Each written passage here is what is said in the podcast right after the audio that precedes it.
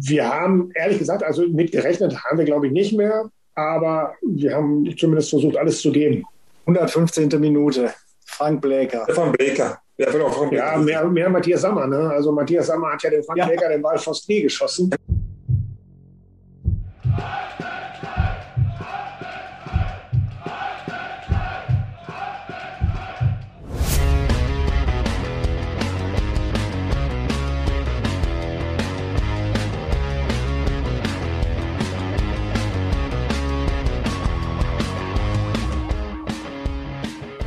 Ja, herzlich willkommen, liebe null neun-Fans, zu einer neuen Folge Herzlich Anders, der null neun-Podcast, heute präsentiert von I D V, der Partner des Profi-Handwerks an Rhein und Ruhr.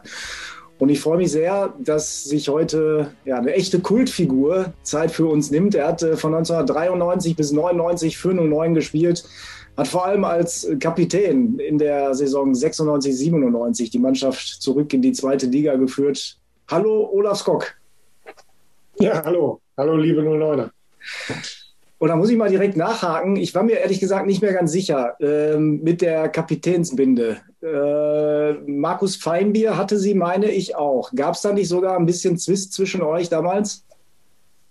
Nee, zwischen uns gar nicht. Äh, nach dem Trainerwechsel von Jupp Tenhagen zu Hannes Bongartz hat einfach der Trainer entschieden, einen anderen Kapitän festzulegen. Und das ist legitim. Ne? Jeder Trainer wählt die, die Person aus, zu der er den, best, den besten Draht hat oder von der er sich den meisten Push erhofft. Und äh, Hannes Bongartz hat er sich dann halt äh, für Markus Feinbier entschieden, was letztendlich an meiner Person oder an, an meiner Position innerhalb der Mannschaft nichts geändert hat. Ja, auf jeden Fall, glaube ich, hattest du sie ja um, als wir dann aufgestiegen sind, ne? Ja, genau. Also Aufstieg war ja noch unter Jupp Tenhagen. Ja. Wir haben dann ja auch noch einmal die Klasse tatsächlich äh, gehalten. Und erst im kommenden Jahr, in der letzten äh, Zweitligasaison, äh, als dann der Trainerwechsel stattgefunden hat, ist dann die Kapitänsbinde weitergewandert. Man merkt, du hast das alles noch sehr präsent. Das ist äh, ein Riesenvorteil für unseren Podcast. Wir wollen natürlich ein bisschen in Erinnerungen schwelgen und ähm, auf jeden Fall kann man sagen, du und Markus Feinbier, ihr wart ja zwei dieser Protagonisten ähm, und, und du hattest aber, muss man wirklich sagen, richtigen Kultstatus bei den Fans und einer, der das mit zu verantworten hatte, der ist heute auch bei uns, Mitbegründer der Blues Brothers Wattenscheid und äh, null neun-Fan seit der ersten Stunde, soweit ich das äh, noch in Erinnerung habe. Hallo Christoph Rupprecht, hi Ruppi. Ja, hallo, hallo in die Runde. Olaf, schön von dir zu hören. Ja, Ruppi, schön dich wiederzusehen, klasse. Und auch wieder zu hören natürlich. Ja, natürlich. Und ja, wir machen einen kleinen Zoom-Call und äh, wir haben uns gedacht, Mensch, wenn wir schon über diese schöne Zeit sprechen, dann auch gerne mit äh, Zweien, die es äh, aus beiden Blickwinkeln so intensiv auch miterlebt haben. Ähm, aber jetzt sag erstmal, Ruppi, warum Olaf? Was hat ihn so besonders gemacht? Warum habt ihr ihn zur Kultfigur werden lassen? Ich glaube, Kultfigur wird man nicht, Kultfigur ist man und äh, man muss jetzt auch kein äh, irgendwo emporheben oder so. Ähm, ich denke, das war damals eine Zeit, das war eine sehr, sehr gute Truppe, ähm, ist ja gerade schon angeklungen, Saison sechsundneunzig, äh, siebenundneunzig. Ich kann mich da so an Spiele erinnern wie äh, Wattenscheid null neun gewinnt sieben zu null in Bocholt oder so. Es hat einfach Spaß gemacht und äh, man hat der Truppe angemerkt irgendwie, zumindest so als Externer, dass die Mannschaft auch Spaß auf dem Platz hatte. Und so ein Olaf Skok, der hat natürlich dann auch immer die Truppe aufs Feld geführt. Und ja, letztendlich, keine Ahnung, also Emil Hammer, der ja zu der Zeit dann auch noch in Wattenscheid war, der hatte sicherlich ähnlichen Kultstatus. Der ist dann, glaube ich, auch in Bocholt noch auf den Zaun gesprungen. Aber gut, ist eine andere Geschichte. Aber Olaf war eigentlich immer da. Und ja, wir haben ihn dann auch immer frenetisch begrüßt durch ein fröhliches Olaf Hu. Und er hat das dann auch immer sehr, sehr nett erwidert und von daher merkte man, äh, es knisterte, sage ich mal, zwischen den Fans und äh, Olaf und von daher, das war eigentlich ganz, ganz nett und ähm, ja, man erinnert sich doch sehr, sehr gerne an diese Zeit. Ja, du bist schon richtig in die Tiefe gegangen. Äh, wir wollen natürlich über, oh. über diese alten Zeiten sprechen. Ja, kein Problem. Und äh, wir zeichnen ja an einem Dienstag auf heute. Es ist nach sechzehn Uhr. Also theoretisch äh, könnten wir jetzt auch zu einem Bierchen in Erinnerung schwelgen. Am besten wäre noch eine Bratwurst dabei, äh, direkt an der Würstchenbude in der Loheide, oder? Das ist ja auch das, was, was uns, glaube ich, derzeit allen am allermeisten fehlt. Ne? Also Fußball gibt es ja. Man kann... Äh, wenn man will, Fußball zu jeder Zeit gucken. Ähm, zu, ne, der englische Spieltag wird zerstückelt, ähm, aber noch besser eigentlich bei W D R dann die, die Samstagskonferenz hören. Dann hat man zumindest so ein bisschen Fußball-Feeling, aber so das Stadiongefühl, das fehlt am allermeisten. Ich glaube, da haben auch jetzt, wo die Sonnenstrahlen wieder rauskommen, wo das Wetter besser wird, äh, wo man den einen oder anderen Holzkohlegrill hier um der Ecke riecht, ähm, da haben die Leute einfach wieder Lust drauf, ins Stadion zu gehen, ein Bierchen zu trinken, ähm, Fußball zu gucken, schön Fußball zu gucken äh, und vor allen Dingen mit Leuten zu quatschen und gemeinsam eine gute Zeit zu verbringen. Ja, Olaf, wie ist das bei dir? Wir äh, sind ja immer auf, auf der anderen Seite gewesen. Wir haben immer im Fanblock gestanden, du auf dem Rasen. zwanzig Jahre ist das jetzt allerdings auch schon her. Ähm, was, was macht ein Olaf Skok jetzt mittlerweile eigentlich? Äh, mittlerweile bin ich dem Fußball also ganz fern geblieben. Ich bin Physiotherapeut, äh, leite fünf, äh, fünf Einrichtungen im Raum Gelsenkirchen, äh, Gladbeck und, ähm, und Kirchhellen. Habe ein bisschen meinen pra- mein Praktikumsplatz, den ich äh, dreizehn Jahre lang inne hatte, weitergeführt. Ich hatte ja auch die eine oder andere Verletzung, sodass ich viele Physiotherapeuten kennengelernt habe, viele Ärzte und äh, eigentlich aus da jetzt noch von profitiere, dass ich halt viele Dinge schon am eigenen Körper erlebt hatte und habe äh, ja, den Fußball äh, genutzt, in einer etwas anderen Form weiterzuführen. Okay, aber der Ball ruht ja. Äh, und und was, was hat das mit dir gemacht? Verfolgst du den, den, den äh, Fußball allgemein schon noch, oder? Auch Wattenscheid null neun? Allgemein auf jeden Fall. Ja, Wattenscheid null neun liegt mir nach wie vor sehr am Herzen. Und ich habe wirklich auch äh, schwer mit mir zu kämpfen gehabt in der Zeit, wo nicht ganz klar war, äh, wird der Verein völlig vom Erdboden verschwinden. Das wäre natürlich eine Katastrophe gewesen für mich, weil ich verbinde persönlich wirklich die schönste Zeit im Fußball mit Wattenscheid null neun. Äh, Das hat dieses Jahr, von dem wir gerade gesprochen haben, das Wiederaufstiegsjahr in der Saison sechsundneunzig, siebenundneunzig, ist da sicherlich als absoluter Höhepunkt zu nennen. Äh, sicherlich für mich persönlich war es toll, überhaupt mal in der Bundesliga auf dem Platz gestanden zu haben. Meine Kinder sind jetzt noch jung, elf und vierzehn Jahre. Die können sich gar nicht vorstellen, dass ihr Vater mal im Fernsehen Fußball gespielt hat.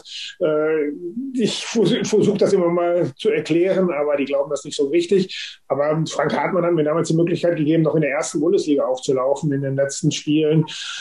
Das war schon ein tolles Erlebnis. Aber diese Saison, die wir gerade mal einmal angeschnitten haben, die ist doch tief in mir verwurzelt geblieben und das lässt mich jetzt auch wirklich äh, noch immer ja, schwer, schwer mitleiden mit Wattenscheid null neun. Ich bin zwar gebürtiger Gelsenkirchner und leide jetzt natürlich auch mit, äh, mit, de- mit dem Verein, der ja fünfhundert Meter von meiner Haustür entfernt ist, äh, auch mit, aber die Zeit von Wattenscheid ist halt eine persönliche Zeit. Das andere ist so ein bisschen Fanlein, ähm, wie beim Ruby auch damals, äh, ist, ist das jetzt bei mir mit Schalke, aber mein persönliches Interesse ist natürlich schon wesentlich mehr noch bei Wattenscheid null neun, weil da hatte ich meine schönste Zeit als Fußballer. Ja, seid ihr denn beide noch ins Stadion gegangen, als der, als der Ball noch rollte? Ich ja, aber nicht mehr so regelmäßig. Ne? In Wattenscheid war ich, glaube ich, viermal äh, vor, der, vor, vor dem Neuanfang. Dann zum letzten Mal hatten wir beide uns auch gesehen bei diesem Retterspiel, genau. äh, was ja leider dann doch nicht mehr gereicht hatte. Äh, und äh, in der Arena war ich jetzt auch nur einmal in der vorletzten Saison. Nee, in der letzten Saison war es ja so, weil man vergisst das so lange. Ich habe also den letzten glorreichen Sieg gegen Gladbach noch miterlebt.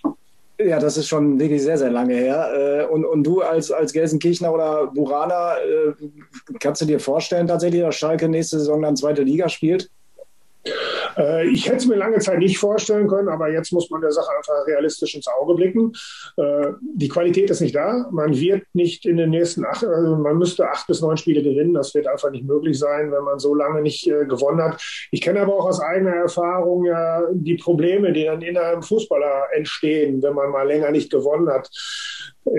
Ganz äh, gutes Beispiel war, ich glaube, als wir noch den Klassenerhalt am letzten Spieltag geschafft haben, in der Saison siebenundneunzig, achtundneunzig muss das gewesen sein, wo uns ein null zu null in Leipzig gereicht hat, um die Klasse zu halten. Und wir hatten aber vorher auch sieben Spiele hintereinander verloren. Und die Beine waren dermaßen schwer. Und äh, ich kann mich genau an die Woche, die wir in Leipzig verbracht haben, erinnern, wo ich immer nur gedacht habe, hoffentlich ist es bald vorbei, hoffentlich ist es bald vorbei. Also man wollte nur noch durch. Äh, dass es jetzt gut ausgegangen war, war für uns klar, aber du gehst sonntags auf den Fußballplatz und weiß nicht, ob du montags noch einen Arbeitsplatz hast. Das ist, äh, kann man sich gar nicht so vorstellen. Ne? Also wenn wir abgestiegen wären äh, in der Saison, gab es schon die Überlegung, den Verein auch äh, nicht mehr für die Regionalliga zu melden. Ne? Und äh, das ist einfach ein unwahrscheinlicher Druck, der auf einen lastet.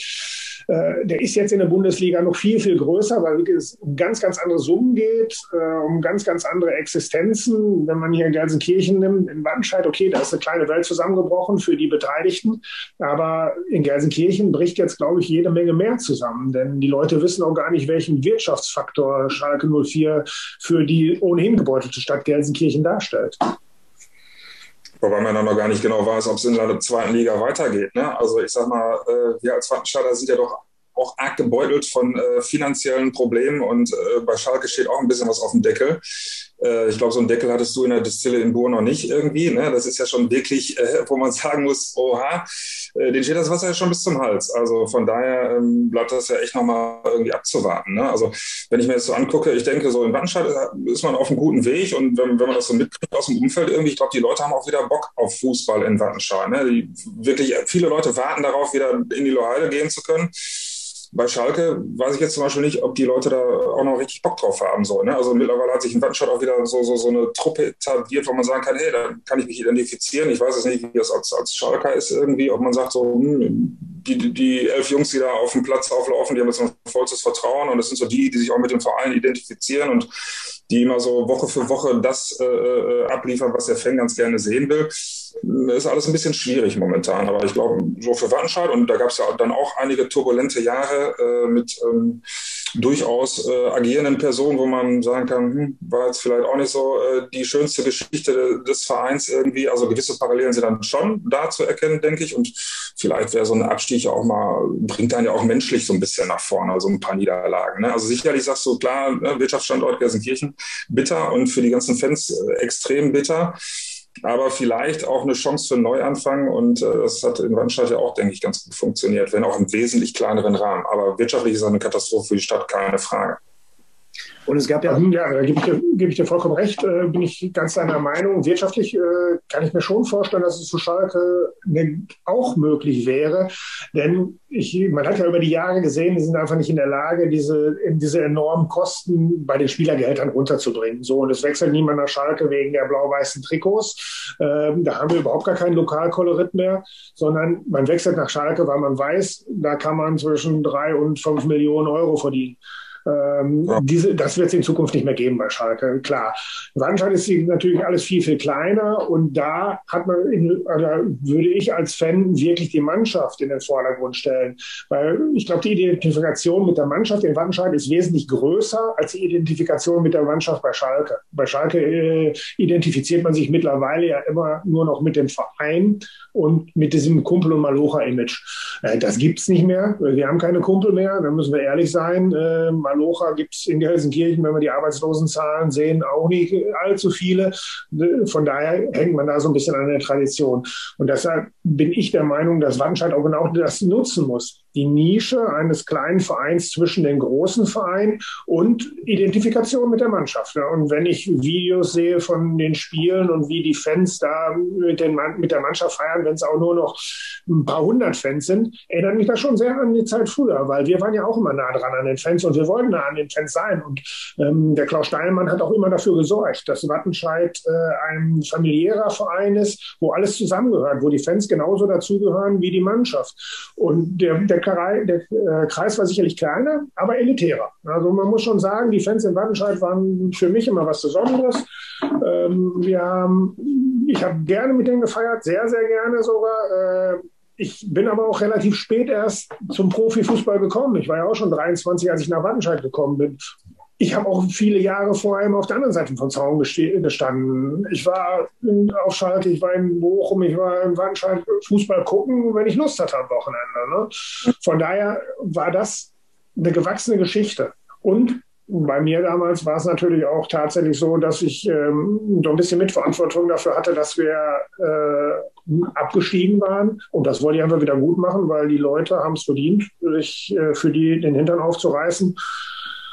Und bei allen, vielleicht auch bei allen fußballerischen Mängeln, könnte man mir nicht vorwerfen, dass sie mir nicht den Hintern aufgerissen haben. Jeder, jeder macht das, was er kann, sowas. Ja, ja, jeder nee, muss wissen, was er kann. Ne? Ja, auch das, auch das. Aber ich finde genau das, was du beschreibst, irgendwie, gerade Wattenscheid irgendwie, und ich finde, das macht die Sache auch so sympathisch, und deswegen hat man auch vielleicht mehr Lust hinzugehen, als sich äh, dienstagsabends R B Leipzig gegen äh, Schachtar Donetsk in der Champions League anzugucken oder so. Ne? Also man geht da hin, man, man kann sich mit der Truppe identifizieren. Und äh, jetzt mal ganz ehrlich, was ich mal, glaube ich, meinen Lebtag nicht vergessen werde und was auch bei keinem anderen Bundesligisten oder Champions League äh, Teilnehmer oder sonst irgendwie, äh, was man da berichten kann, ist, ja, dass ein Spieler sagt irgendwie, pass mal auf, ne, hier sind jetzt hundert Mark, äh, jetzt trink mal einen auf mich irgendwie. Ich glaube, das äh, hat bisher nur ein Olaf Skok bei Wattenscheid null neun gemacht. Und ich glaube, das sind so, so die kleinen Geschichten und, und äh, Gefühle und so, die man, die man einfach behält und äh, die einen auch echt ein bisschen nostalgisch werden lassen. So, ne? Dann, das, das ist noch Fußballromantik. So. Jetzt holt euch mal ein paar Bier. Gibt's woanders nicht irgendwie. Ne? Und ich finde, das, das erlebt man halt nur so bei kleinen familiären Clubs. Da kennt man sich. Äh, jeder kennt da auch fast jeden.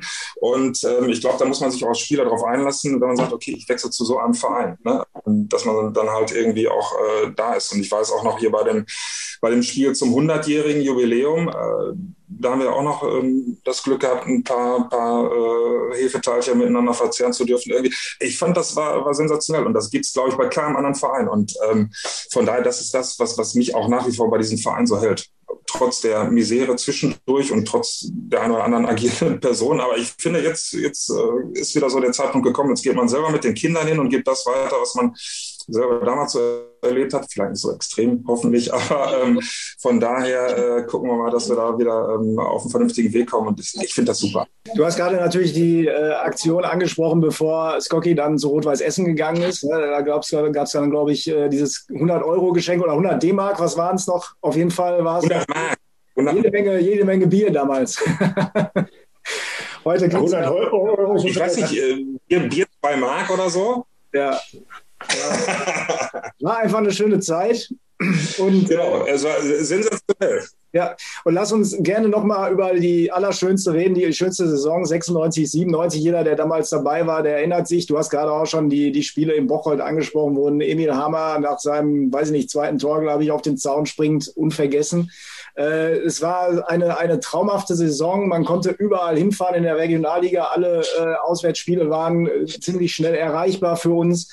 Und äh, es ging ja so sensationell auch los äh, mit dem vielleicht, Olaf, für dich auch größten Spiel deiner Karriere, die erste Runde im D F B-Pokal. Ja, ja, auf jeden Fall. Ähm, wir waren ja gar nicht so gut gestartet. Äh, uns war ja allen klar, sind nur drei, vier Leute sind, glaube ich, übergeblieben aus dem Zweitligakader, wovon ich der Einzige war, der noch äh, einigermaßen Stammspieler war. Ne? Mit Andreas Pfeifmann, Peter Martin und Sergio Allievi waren wir nur noch vier Mann, die jetzt eine neue Mannschaft bilden mussten. Und dass dann sowas nicht so schnell geht, war klar. Wir, wir hatten einfach nur die eine Möglichkeit. Wir mussten über die, die Kameradschaft kommen. Wir haben dann versucht, relativ schnell einen engen Haufen zusammenzukriegen. Und das hat geklappt. Und ich weiß noch genau, das muss der siebte, achte Spieltag gewesen sein. Wir waren Elfter, und am Zaun haben wir mir gesagt, ihr steigt doch wieder ab. Und ich habe gesagt, nein, lasst uns einfach mal. Ja, und dann dieses Spiel gegen Dortmund hat sicherlich einen enormen Schub gegeben, weil äh, die Mannschaft war gespickt mit Europameistern, die gerade im Sommer Europameister waren, internationalen Klassenspielern. Und eigentlich hat ja keiner von uns einen Pfifferding drauf gegeben, dass wir überhaupt weiterkommen, und schon gar nicht, als dann noch kurz vor Schluss das drei drei gefallen war und wir gedacht haben, so Sauerstoffzelt, war, waren auch noch riesen heiße Temperaturen, war, glaube ich, dreißig Grad. Äh, Ich hatte die komplette Vorbereitung nicht trainieren können, weil ich an beiden Leisten operiert wurde. Und der Jupp Tenhagen hat mich, glaube ich, siebenmal gefragt, kannst du noch laufen? Da habe ich gesagt, nein, aber stehen geht noch, Trainer. Und so lange durfte ich dann auf dem Platz bleiben. Das war ein sensationelles Spiel. Und alles mit, mit allem drum und dran war wirklich der absolute Kracher. Und ich glaube auch, der Anfang einer tollen Mannschaft, einer tollen Mannschaftsleistung und einer tollen Gemeinschaft, weil von da an, äh, egal wo wir waren, wir hatten die Fans immer hinter uns. Es sind ja ganz viele Auswärtsspiele auch in der Saison so gelaufen, dass es lange, lange null null stand. Und ich habe mich immer, oder ich musste häufig schmunzeln, wenn es lange null null stand und dann irgendwann wurde der alte Sergio Allievi eingewechselt, der mit seinen krummen Beinen ja auch kaum noch laufen konnte. Und irgendwann, irgendwann okay. ist dann eins null gefallen und wir haben eins null gewonnen auswärts. Ganz, ich, es waren mindestens sieben Spiele, die wir so knapp gewonnen haben und immer war irgendwo der Sergio dran beteiligt. Und das war einfach eine super, ne? Und danach mit den Fans zu feiern und selbst wenn wir auswärts ankamen, das waren ja schon immer dreihundert, vierhundert Leute da.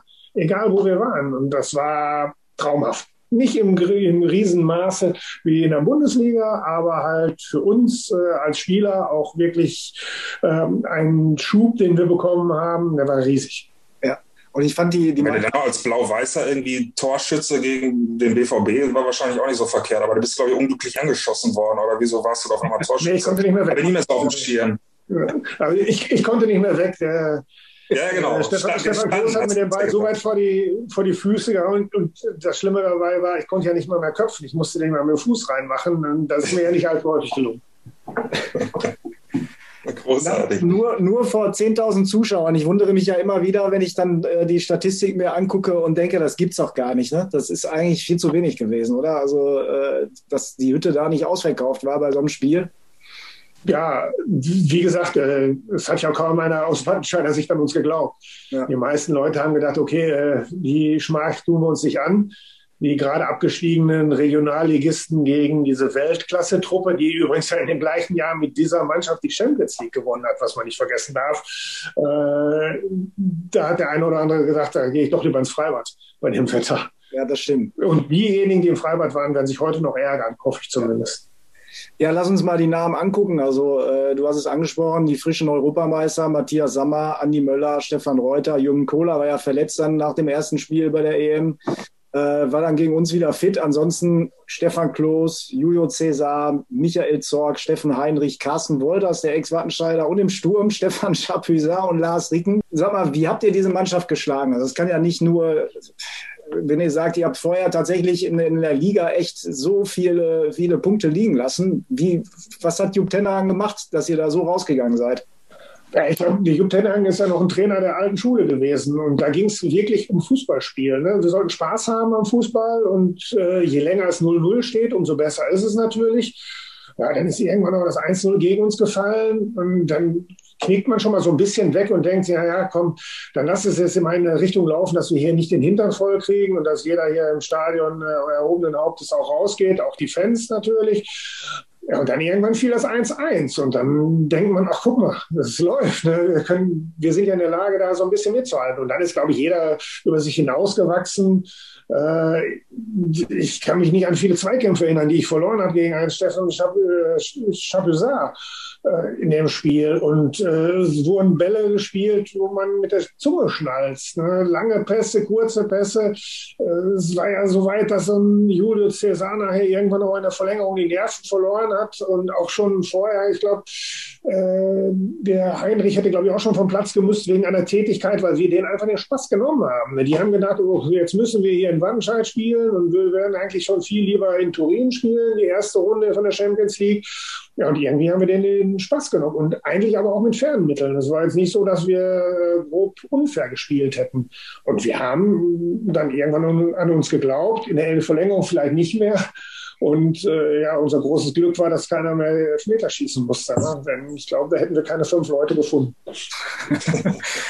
Aber dieses drei drei, das ist ja unmittelbar vor Schluss, da denkst du ja, das kann nicht wahr sein. Also da äh, spätestens an, an der Stelle hätte man doch mental zusammenbrechen müssen. Was, was hat äh, Jupp Tenhagen dann mit euch gemacht? Also was hat er euch gesagt? Ich kann mich gar nicht mehr so genau daran erinnern, weil das war schon so der Bereich, wo man kurz vor der Trance war. drei drei war ja für uns alle schon ein super Ergebnis. Dass wir gegen Dortmund in die Verlängerung gekommen sind, war ja für uns schon ja, so ein Brustlöser. Und alle haben gedacht, guck mal hier, was wir erreicht haben. Und dann irgendwann haben wir gesagt, so, wir müssen aber noch mehr erreichen. Und das ist jetzt drin. Und wenn so eine Sensation in der Luft liegt, dann glaubt man auch einmal wieder an sich. Und das war ja keiner, der irgendwie mal den Kopf hätte hängen lassen in dem Spiel. Alle haben gesagt, es geht weiter, weiter, weiter und äh, wir machen noch eins, wir machen noch eins. Ja, dass das Tor dann ja so kurz vor Schluss fiel, war für uns ja einfach nur fantastisch, für die Dortmunder schlecht. Ähm, und wir haben, ehrlich gesagt, also mitgerechnet haben wir, glaube ich, nicht mehr. aber wir haben zumindest versucht, alles zu geben. hundertfünfzehnte Minute, Frank Bläcker. Stefan Bläcker. Ja, auch ja mehr, mehr Matthias Sammer. Ne? Also Matthias Sammer hat ja den Frank ja. Bläcker den Ball fast nie geschossen. Frank äh, Bläcker. Ja. Wobei, ne, ich meine, die hatten dann ja zwischendurch auch, äh, hatte die ja drei eins geführt, da war ja jeder schon in Nirvana. Ich weiß auch, es war mega heiß. Ja. Und ähm, von daher dann das drei drei zu kriegen, das war dann so, ja, als wenn man gegen Bayern München spielt. Ne? Man spielt und spielt und spielt und in der vierundneunzigsten Ja. kriegst du dann trotzdem wieder das vier drei oder so, dass dann diesmal anders gefallen ist irgendwie und Blätter, der die Hütte noch machte, war ja sensationell. Also einer der schönsten Heimwege über die Heidestraße, an die ich mich erinnern kann. Ähm, Ja, dann hast du, das ja. haben wir leider nicht gemeinsam, weil ich kann mich an den Heimweg nicht mehr erinnern. Schön auch ein paar Stunden im Pool gelegen. Ja, nicht nur im Pool. Ich, also wir haben, da weiß ich nur, da haben wir schon sehr gefeiert. Das war nach dem Aufstieg, oder der Aufstieg kam ja später, aber das war mit Sicherheit äh, die größte Feier, die unsere Kabine je gesehen hat. So, an dieser Stelle kommt unser Werbebreak. Der heutige Podcast wird euch ja präsentiert von der Firma I D V, dem Partner des Profihandwerks an Rhein und Ruhr. Ob technische Isolierung, Brandschutz, Fußboden, Fassade, Farben oder Lacke, I D V ist euer Spezialist. Schaut gerne mal vorbei auf der Homepage w w w punkt i d v punkt d e und legt los. So, jetzt sollen wir mal weiter äh, sprechen über, über die Saison. Ähm, es war ja wirklich ein langes Kopf-an-Kopf-Rennen mit äh, Rot-Weiß-Oberhausen. Und äh, ich glaube, Knackpunkt, wenn ich mich re- recht erinnern kann, war das, war es das Hinspiel gegen Rot-Weiß-Oberhausen zwei null. Kann das sein, was man in Oberhausen gewonnen hat? Also zu Hause war eins null gegen Oberhausen, glaube ich. Das war auf jeden Fall das letzte Spiel der Hinrunde. Ja. Und ähm, ja, aus Oberhausen kam, kann ich mich noch genau daran erinnern, da kamen so ein paar Sticheleien und gerade über den Reviersport haben dann Spieler gesagt, wenn wir nach Wattenscheid fahren, da haben wir schon die Pappnase auf, äh, da feiern wir schon und das hat dann nochmal für mehr Ansporn gesorgt. Und dann, äh, weiß ich auch noch ganz genau, haben wir natürlich in der Winterpause Markus Feinbier verpflichtet von Alemannia Aachen und äh, auch schon da äh, hatte mir ein, Be- ein befreundeter, gut, sich gut im Sport auskennender äh, Mensch gesagt, Wer, wer von euch Feinbier verpflichtet, der steigt auf. Und das war ja dann war ja tatsächlich so. Ich glaube, der Markus hat in der Rückrunde noch zwanzig Tore geschossen alleine äh, und war halt äh, für, für solche Spiele, wo dann Sergio Allievi irgendwann den Ball in sechzehner gebracht hat, war der Markus einfach eine Waffe und ein unglaublich guter Fußballer, den wir bis dahin in der Mannschaft nicht hatten, obwohl wir auch schon viel erreicht haben mit den anderen Stürmern, Emil Hammer, äh, gerade schon einmal erwähnt, sicherlich so einen, auch einen totalen Kultstatus bekommen, äh, Jupp Tenhagen hat einen Stefan Majek, der in der zweiten Mannschaft Innenverteidiger gespielt hat, hochgeholt und der hat auf einmal bei uns im Sturm gespielt und äh, auch reihenweise getroffen, nachher selbst zu Zweitliga-Zeiten noch getroffen. Äh, war, war halt, war, sind halt Dinge passiert, die schon schwer, schwer nachzuvollziehen waren, aber uns total gefreut haben. Und ich sage nur, Sergio Allievi, ne?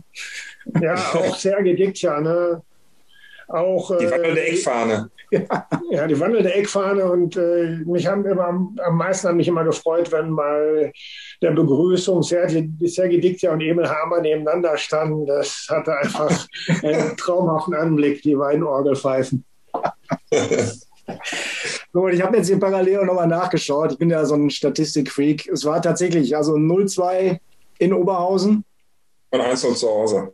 Ja, genau. Eins zu zu Hause, ja, und eins zu zu Hause, Frank Süß, Freistoßtor, kann ich mich genau daran erinnern. Allerdings äh, kamen wir da auch schon von der Abschlussfahrt wieder. Da ja. wir ja schon aufgestiegen waren, hatten wir schon vor dem Spiel gegen Oberhausen noch eine Abschlussfahrt nach Mallorca gemacht. Mhm. Also auch wieder schwere Beine. ja, ja, aber nicht, nicht schwer genug. Äh. Freistoß von Frank, glaube ich, so aus fünfundzwanzig Metern oder so genau. rechts im ja. Krieg. Ne? Ja. ja, ein Strahl auf jeden Fall. Das entscheidende Spiel war zu Hause gegen Preußen Münster, wo wir dann, ich glaube, vier eins gewonnen haben. Ja. Und äh, gleich, gleichzeitig hat Oberhausen in Aalen verloren und da sind ja dann nach dem Spiel alle Dämme gebrochen.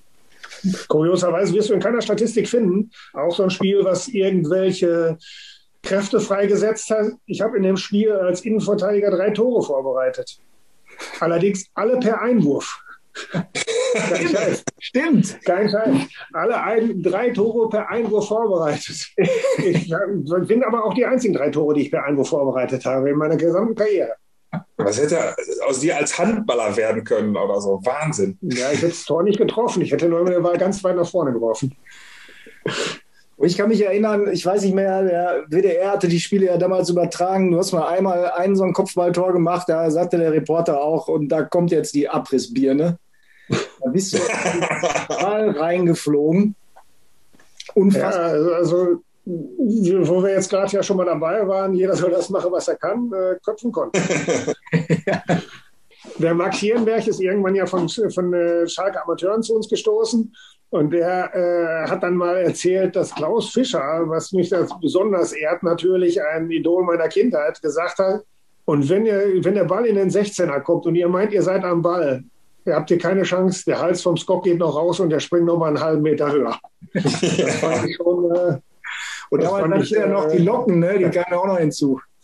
Ja, die äh, haben mich noch größer erscheinen lassen. Ja. Und du hast gerade die, die Mannschaft dann angesprochen mit Marc Schierenberg. Ähm, da muss ich sagen, also mit der Mannschaft, wenn ich die so im Nachhinein mir angucke, äh, klar, Peter Martin, Alexander Stremel, Andreas Golombek, Michael Probiertz, äh, das war jetzt nicht unbedingt so die Identifikationsfiguren, ne?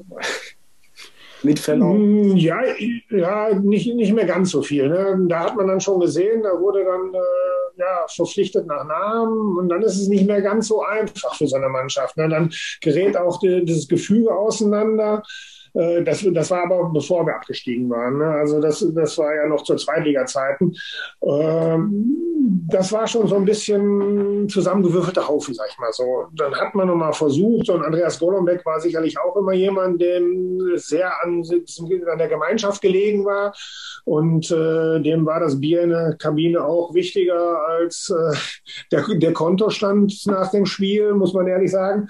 Äh, aber da war halt nicht mehr dieser ganz große Zusammenhalt oder da war nicht der ganz große Zusammenhalt da. Und das haben wir dann versucht, in dem Folgejahr, in diesem Aufstiegsjahr wieder hinzukriegen. Und das hat dann wirklich gut geklappt, weil es ging ja für jeden darum, sich selbst nochmal zu beweisen. Und die Leute sind entweder bei den Schalker Amateuren nicht weitergekommen oder kamen aus Regionalliga-Vereinen, wo man gesagt hat, naja, da ist auch das Ende der Fahnenstange erreicht. Ich kann mich daran erinnern, Hilko Ristau vom Bonner S C, die haben immer in der Regionalliga gegen den Abstieg gekämpft. Werner Kempkens kam aus Bocholt, genau wie Emil Hammer, Sergej Diktja als auf Schalke in Anführungszeichen gescheiterter.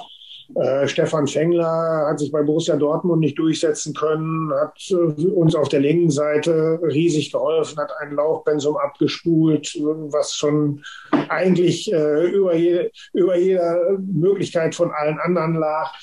Ja, und es waren halt Leute, die das so als letzte Chance gesehen haben, nochmal irgendwo in Profifußball zu kommen. Ne? Die Regionalliga war ja damals tatsächlich noch äh, wirklich eine Amateurliga. Alle haben nebenbei gearbeitet. Äh, ganz wenige Leute konnten nur zweimal am Tag trainieren oder haben eine Ausbildung gemacht. Ich habe studiert zu der Zeit. Äh, es war also so ein Zwischending zwischen Hobby und Profifußball, und die Möglichkeit, jetzt nochmal Fuß zu fassen, war für viele die letzte.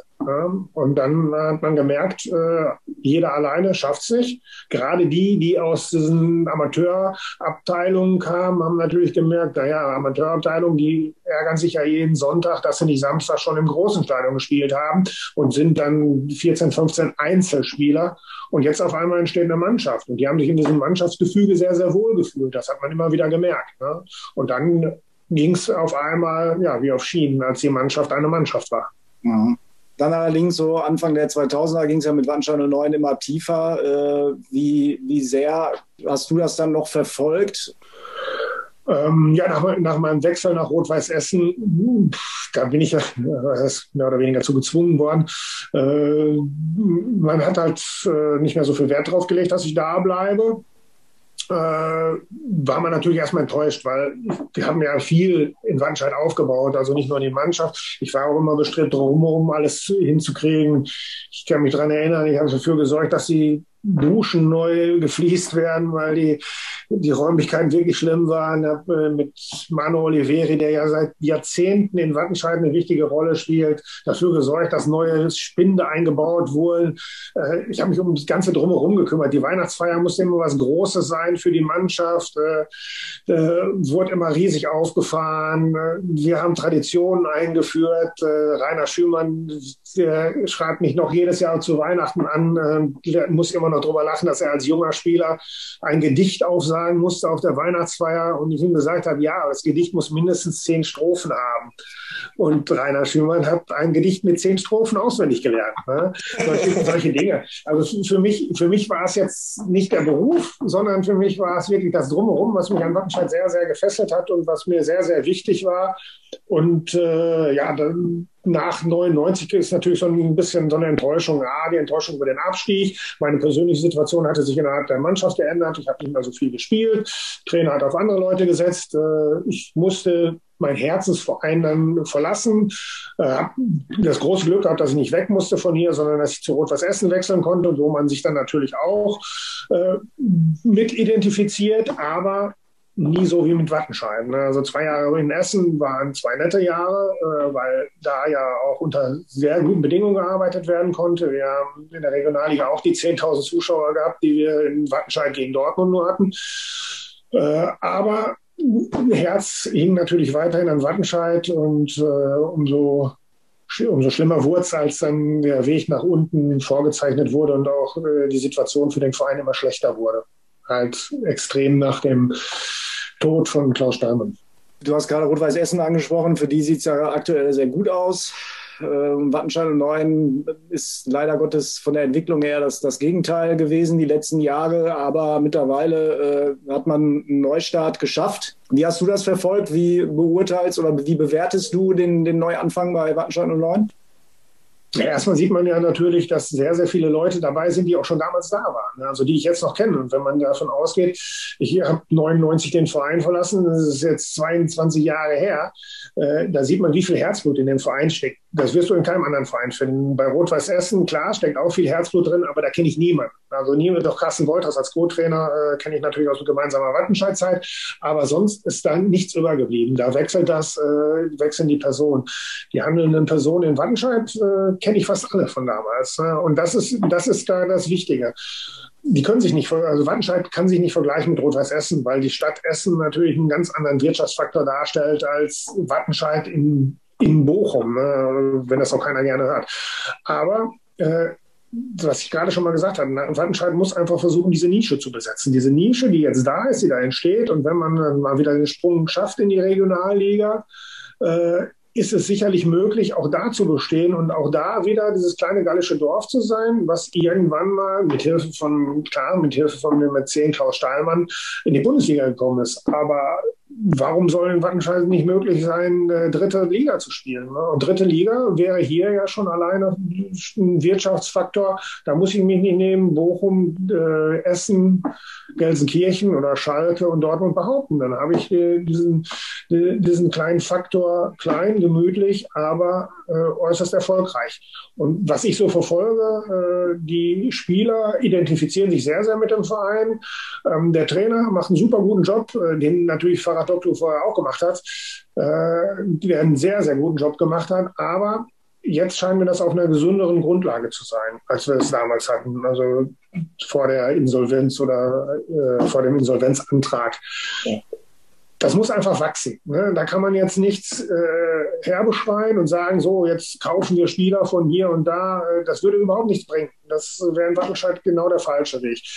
Mit dieser Mannschaft, mit diesem Trainer, wenn man das so halten kann, über zwei Jahre planen, vielleicht sogar drei Jahre und dann ist mit Sicherheit Regionalliga drin. Und wenn man in der Regionalliga ist, äh, hat man, ist man auch wieder interessant für junge Spieler, junge Spieler aus dem Umkreis und dann sind wir wieder bei dem Modell, das damals schon gegriffen hat. Äh, derjenige, der es in Dortmund, Schalke oder Bochum nicht schafft, müsste sicherlich als erstes bei Wattenscheid anklopfen und sagen, hey, ihr bietet mir eine Möglichkeit, vielleicht doch noch den Sprung zu schaffen. Es sind ja genug Leute, die mit achtzehn oder neunzehn noch nicht so weit sind, dass sie Bundesliga oder Zweite Liga spielen können. Aber die müssen dann versuchen, hier über die Schiene, die wir damals gefahren haben, in Profifußball zu kommen und bestenfalls natürlich mit der S G. Ruppi, wie siehst du das als Fan? Gehst du d'accord? Äh, ja, ich sag mal, das hört sich mal ganz gut an, irgendwie so dritte Liga und äh, letztendlich muss man aber auch sagen, so, ich glaube, das hat man in den letzten Jahren versucht, ne? Man hat immer versucht, dann irgendwie vielleicht auch über seinen Verhältnissen zu leben und auch zu spielen. Ich denke einfach, äh, momentan sind wir in der Liga, wo wir spielen, recht gut aufgehoben und ich finde, ähm, dieses, dieses Konzept, was jetzt erstmal die Grundlage bildet, auch, ähm, dass man die Jugendabteilung wieder neu aufbaut, ne? ähm, die vorher so ein bisschen stiefmütterlich behandelt worden ist, find, ist, ist, ist, ist mir ähm, ehrlich gesagt erstmal lieber. Und äh, man hat trotzdem auch so Derbys, ne? Wenn ich jetzt so gegen, gegen Herne denke oder so, ne? das, das war doch nett. Und dann kann man irgendwann vielleicht auch sagen, so pass mal auf, ne? Wir gucken uns lieber wahren Fußball an, als die wahre Fußball. Ne? Das gibt es woanders. Und ich finde, das ist auch eine Nische, wo man sagen kann, ne? Da gibt es noch vielleicht für, für Fußball-Romantiker, da gibt es noch die, die leckere äh, Stadion-Bratwurst äh, vom Holzkohlegrill, da gibt es leckeres Bier, da kann man äh, mit seinen Leuten sich treffen, ne? Man guckt sich das alles an. Und äh, momentan ist dieser Druck auch einfach gar nicht so da. Und ich glaube einfach, wenn man jetzt ähm, nicht über seinen Verhältnissen lebt, dann äh, sind wir auf einem ganz guten Weg. Und eventuell, ähm, na, ich denke auch andere Vereine haben jetzt durch die derzeitige äh, Corona-Situation ordentlich zu knapsen. Wer weiß, wer sich da alles noch anschließen wird. Ähm, ich könnte mir vorstellen, dass insgesamt sich der Fußball in dem Amateurbereich doch ein bisschen ändert, ne? dass, dass halt auch nicht mehr so viel Geld gezahlt wird, wie es vielleicht zuvor war, weil es den Firmen auch nicht mehr so gut geht oder, oder, oder. Ist alles schwer absehbar.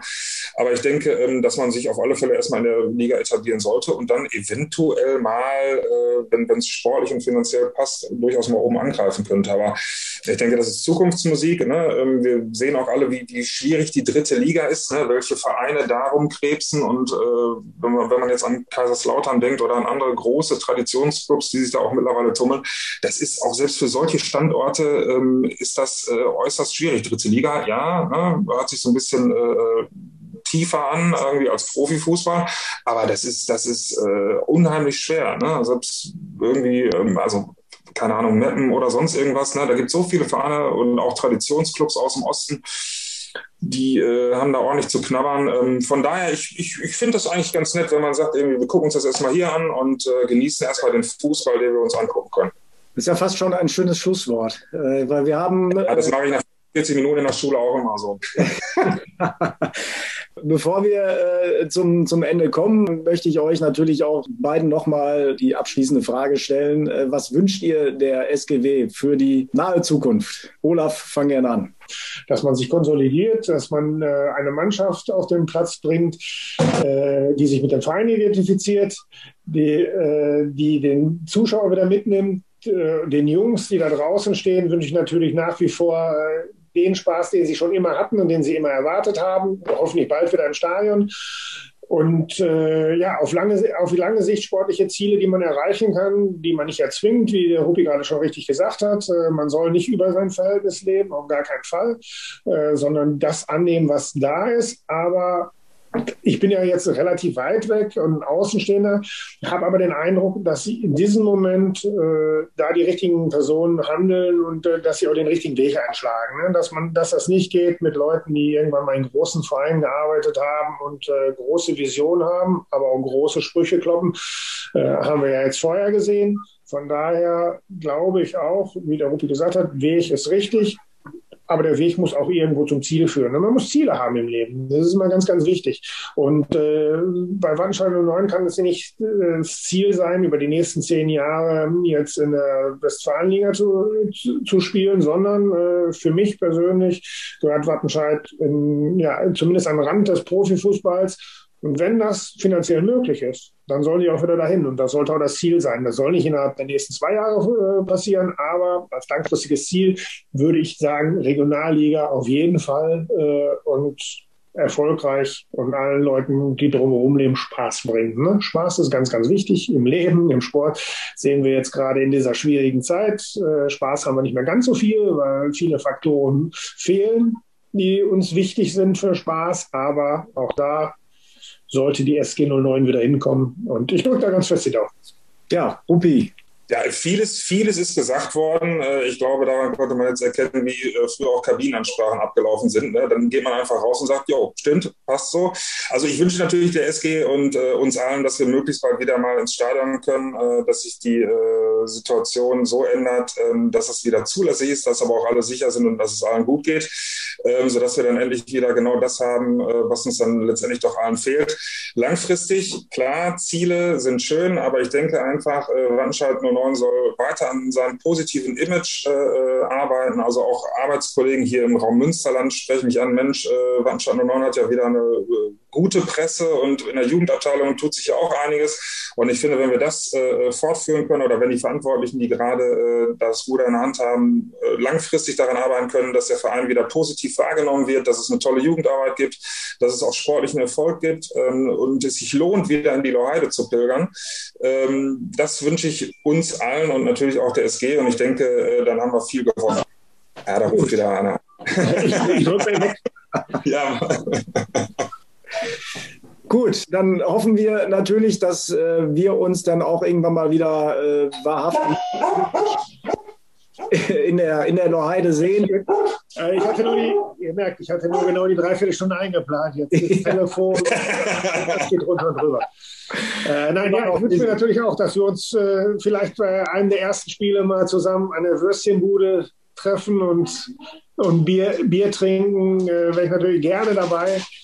Äh, Sehr gerne, das Bier geht dann auch nicht. Ich, ich gucke auch, dass ich mir diesmal fünf Euro in meinen Stutzen stecke. Über den Sehr schön, wunderbar. Dann vielen Dank, dass ihr äh, euch die Zeit genommen habt. Bleibt gesund vor allen Dingen und alles Gute und man sieht sich in der Lohrheide. So machen wir es.